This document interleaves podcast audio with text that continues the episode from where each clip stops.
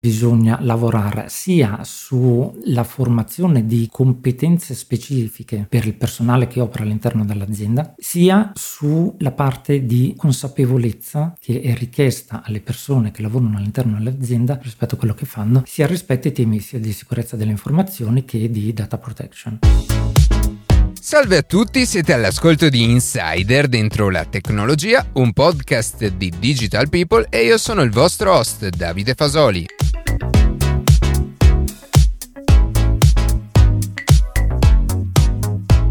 Oggi parleremo di informazioni, più nello specifico cercheremo di capire come si proteggono i dati che ci permettono di analizzare la realtà che ci circonda. Prima di passare alle notizie che più ci hanno colpito questa settimana, vi ricordo che potete seguirci su Instagram a chiocciola dentro la tecnologia, iscrivervi alla newsletter e ascoltare un nuovo episodio ogni sabato mattina su Spotify, Apple Podcast, Google Podcast oppure direttamente sul nostro sito. Thank you.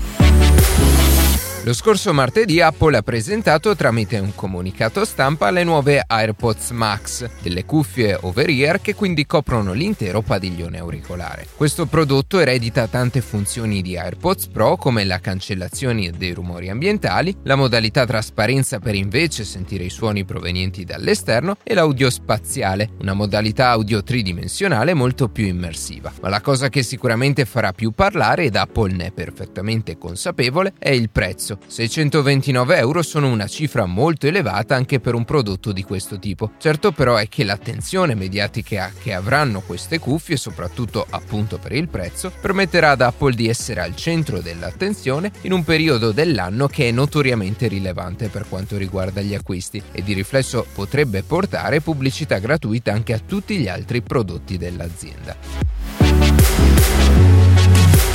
Dopo i diversi lanci abortiti di questa settimana, SpaceX è finalmente riuscita a concludere con successo il test del veicolo spaziale Starship, che avrà il compito di portare l'uomo su Marte entro il 2050. Alle ore 23.40 di giovedì 9 dicembre, dopo svariati countdown, interrotti per problemi tecnici, i tre motori Raptor dell'ottavo prototipo di Starship si sono finalmente accesi e il veicolo spaziale di 50 metri ha spiccato il volo, arrivando all'apice di 12,5 5 km. Durante la fase di risalita dell'atmosfera i tre motori si sono gradualmente spenti portando SN8 alla quota prevista, dopo la quale ha iniziato una lenta discesa orizzontale verso la piattaforma di arrivo. Qualche chilometro prima di toccare terra il veicolo spaziale di SpaceX, grazie alle ali pieghevoli e ai tre propulsori, ha ridefinito l'assetto portandosi in posizione verticale. Tuttavia al momento dell'atterraggio si è schiantata al suolo con una spettacolare esplosione missione. Nonostante possa sembrare un fallimento, dal punto di vista di Elon Musk e di SpaceX, questo volo di prova è riuscito perfettamente, poiché grazie ai dati raccolti consentirà di effettuare migliorie da portare sul prossimo Starship SN9 che verrà lanciato il prima possibile.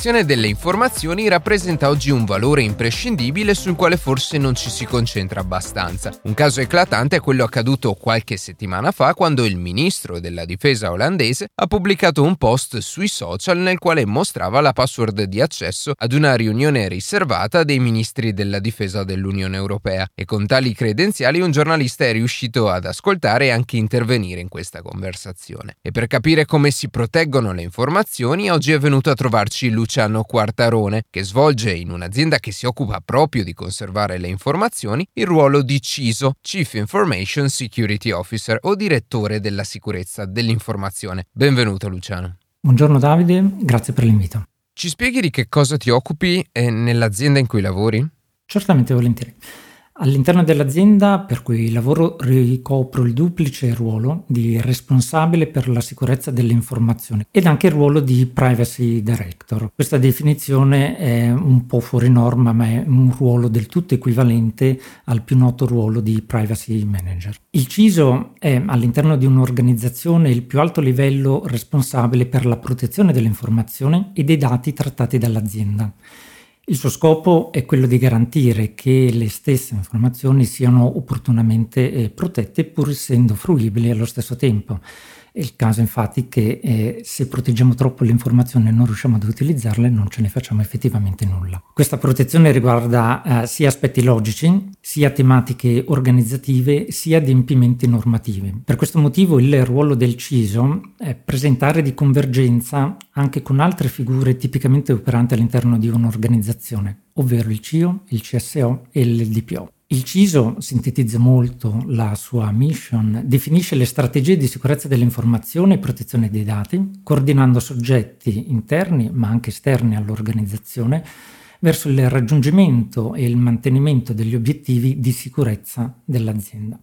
Per questo motivo il CISO si interfaccia sia con l'alta direzione, quindi il consiglio di amministrazione, l'amministratore delegato, il top management, sia con tutti i ruoli eh, manageriali, manager di linea, sia con la parte operativa. Ho capito. E da un punto di vista normativo ci sono di, dei riferimenti eh, riguardo a questo sì, ruolo? Sì, allora a livello nazionale il ruolo è definito dalla norma UNI 11621 cui ho contribuito alla sua redazione nella sua prima stesura del 2016 e che recentemente ha visto un aggiornamento per adeguamenti terminologici introdotti da altre norme.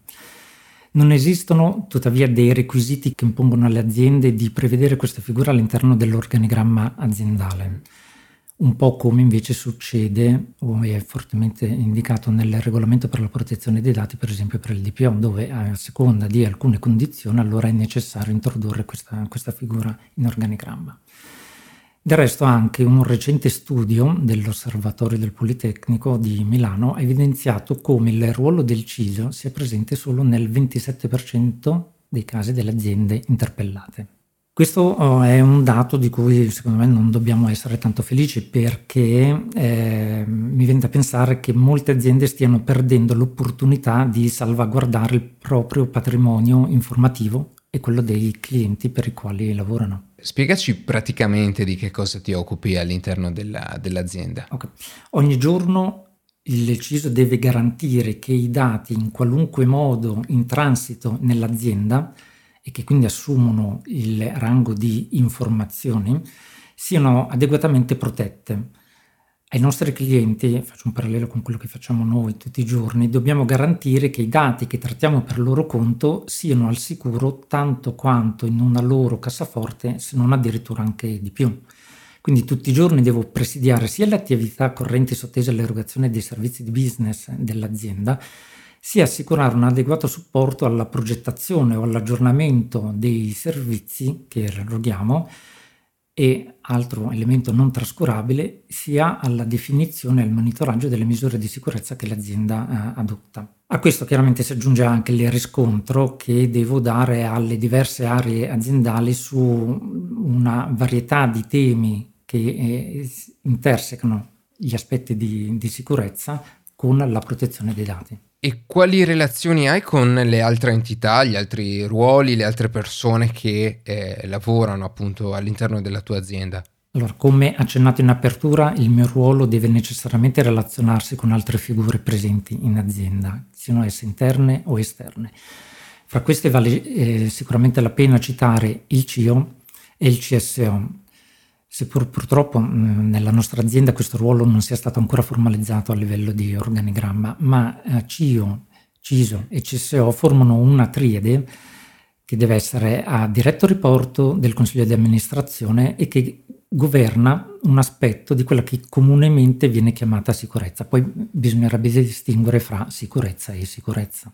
E queste due figure, queste altre due figure che hai citato, eh, di che cosa si occupano poi praticamente? Esatto, non è solamente una questione terminologica, come dicevo prima, ma dietro a queste eh, tre definizioni mm. ci eh, sono delle ehm, sostanziali differenze operative e anche di competenze necessarie per ricoprire questi, eh, questi ruoli. Ora cerco di non banalizzare, ma vorrei semplificare un attimino che cosa fanno queste figure.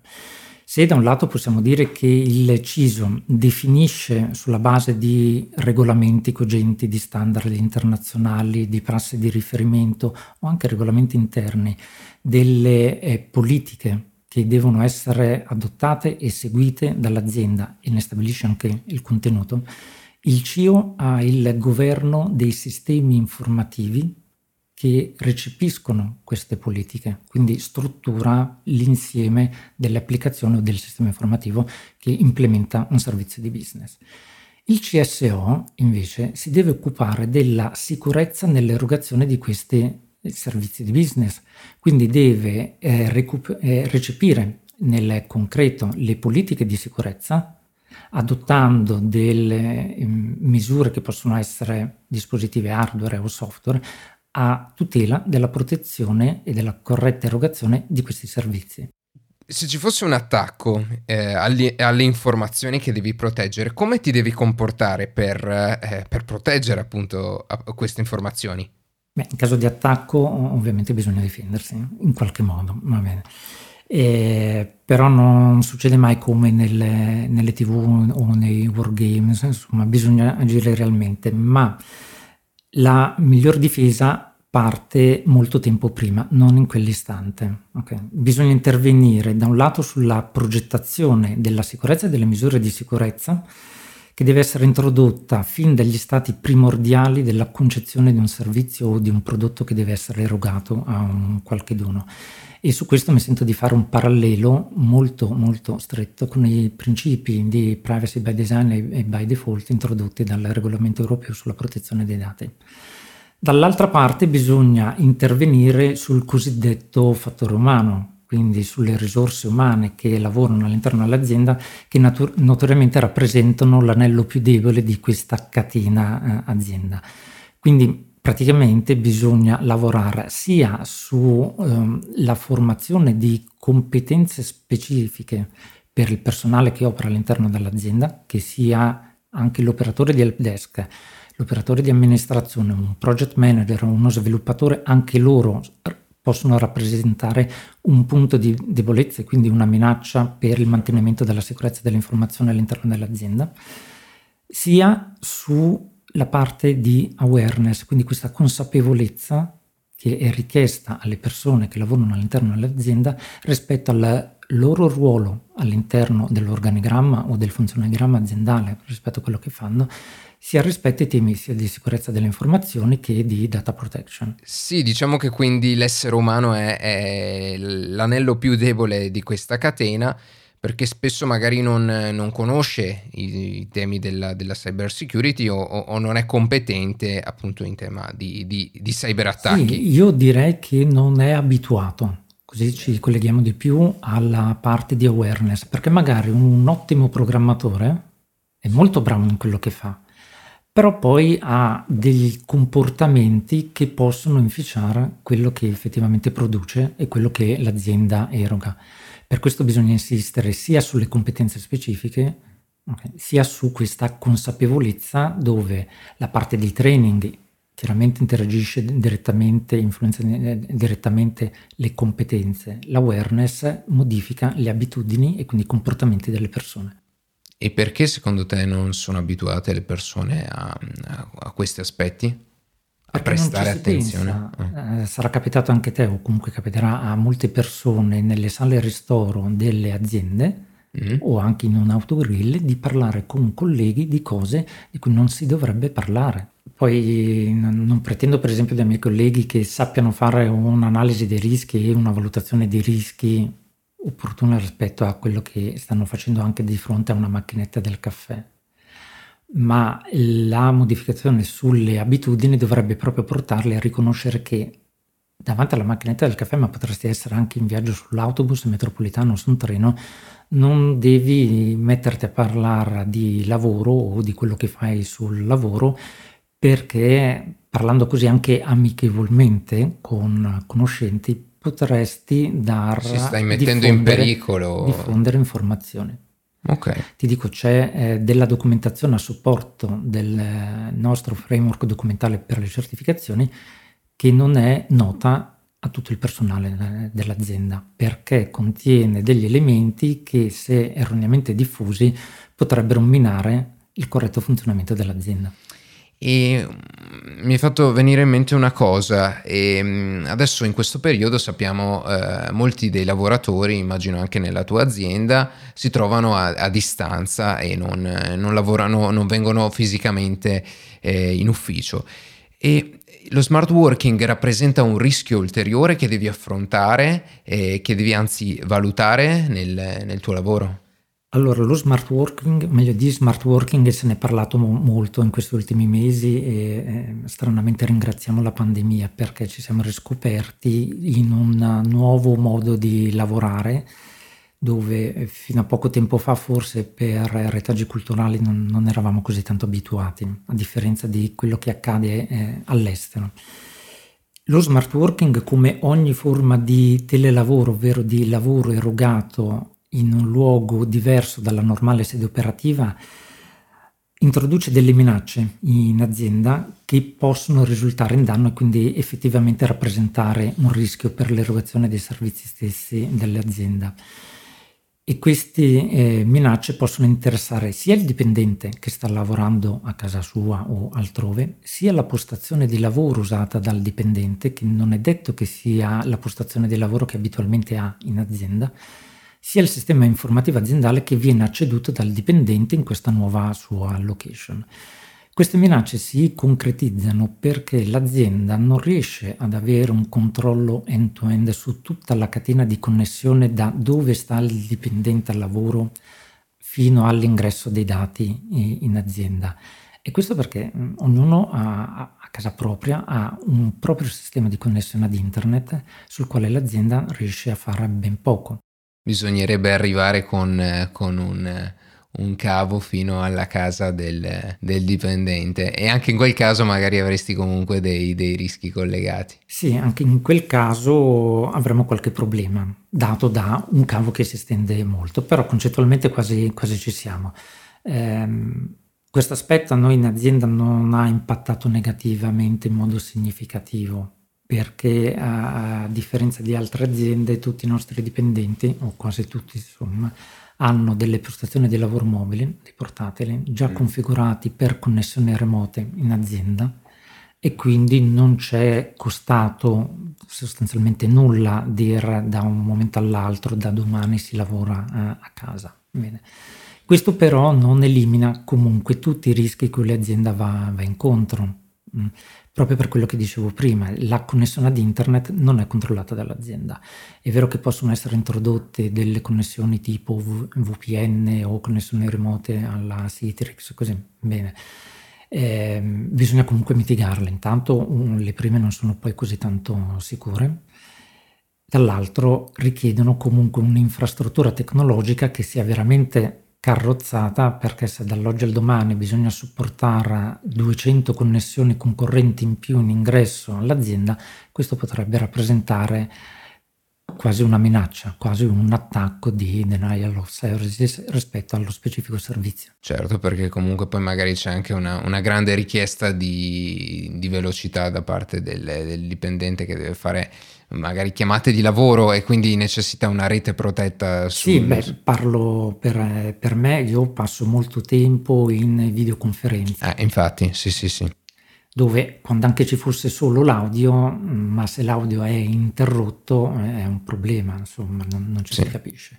Rispetto a colleghi invece che devono lavorare in qualche modo su applicazioni anche in modo coordinato, se la connessione non è stabile, non è efficiente, eh, abbiamo delle perdite di tempo e quindi perdite di efficientamento che difficilmente riusciamo a ricoprire. E tutti i rischi che abbiamo analizzato fino ad ora, quindi anche legati allo smart working, che legame hanno nel globale, nel complesso, ai rischi collegati alla tecnologia dell'informazione? Beh, sono strettamente legati. E, ehm, L'analisi dei rischi in generale risponde ad una delle domande che tipicamente tutte le aziende, tutti i, gli amministratori delegati delle aziende rivolgono al, al CISO o ai reparti tecnici. ovvero quanto siamo sicuri e quanto siamo al riparo da, da rischi. Allora intanto mi piace ricordare che nel nostro ambito, quando parliamo di rischio, intendiamo l'incertezza nel raggiungimento degli obiettivi, quindi degli obiettivi di sicurezza, degli obiettivi di qualità, degli obiettivi di continuità eh, operativa.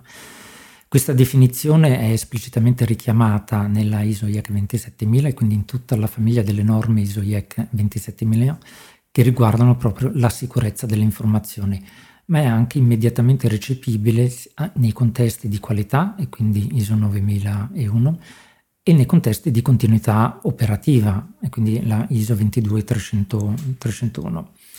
Lo stesso vale anche per, per, altre norme e anche per il regolamento europeo sulla protezione dei dati. Tutte queste standard e eh, questi regolamenti richiedono che tutte le attività vengano valutate in termini di rischi poi con prospettive diverse.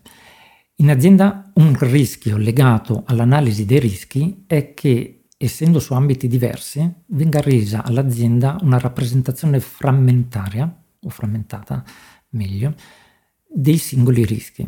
E quindi non si riesce a capire esattamente qual è il rischio che deve affrontare l'azienda, quindi non si risponde alla domanda dell'amministratore delegato che dice dimmi qual è la mia esposizione al rischio, perché a lui potrebbe anche interessare poco se c'è un rischio alto su un aspetto di qualità e un rischio basso o un pochino più alto su un aspetto di continuità operativa. Ha bisogno di un'indicazione per decidere, per avere gli elementi per prendere una decisione per andare verso una direzione piuttosto che un'altra, investendo risorse e quindi anche denaro. Molto interessante questo aspetto, visto che eh, di fatto quindi devi cercare di dare una visione che allo stesso tempo sia chiara e complessiva di tutti i rischi in cui potreste imbattervi. Va bene, grazie Luciano per questo tuo intervento, alla prossima.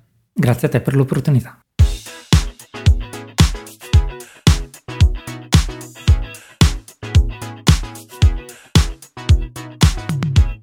E così si conclude questa puntata di Insider dentro la tecnologia. Io ringrazio come sempre la redazione e in special modo Matteo Gallo e Luca Martinelli che ogni sabato mattina ci permettono di pubblicare un nuovo episodio. Per qualsiasi tipo di domanda o suggerimento scriveteci a redazione chioccioladentrolatecnologia.it, seguiteci su Instagram a chiocciola dentro la tecnologia dove durante la settimana pubblichiamo notizie e approfondimenti. In qualsiasi caso nella descrizione della puntata troverete tutti i nostri social. Se trovate interessante il podcast condividetelo che per noi è un ottimo modo per crescere e non dimenticate di farci pubblicità. Noi ci sentiamo la settimana prossima.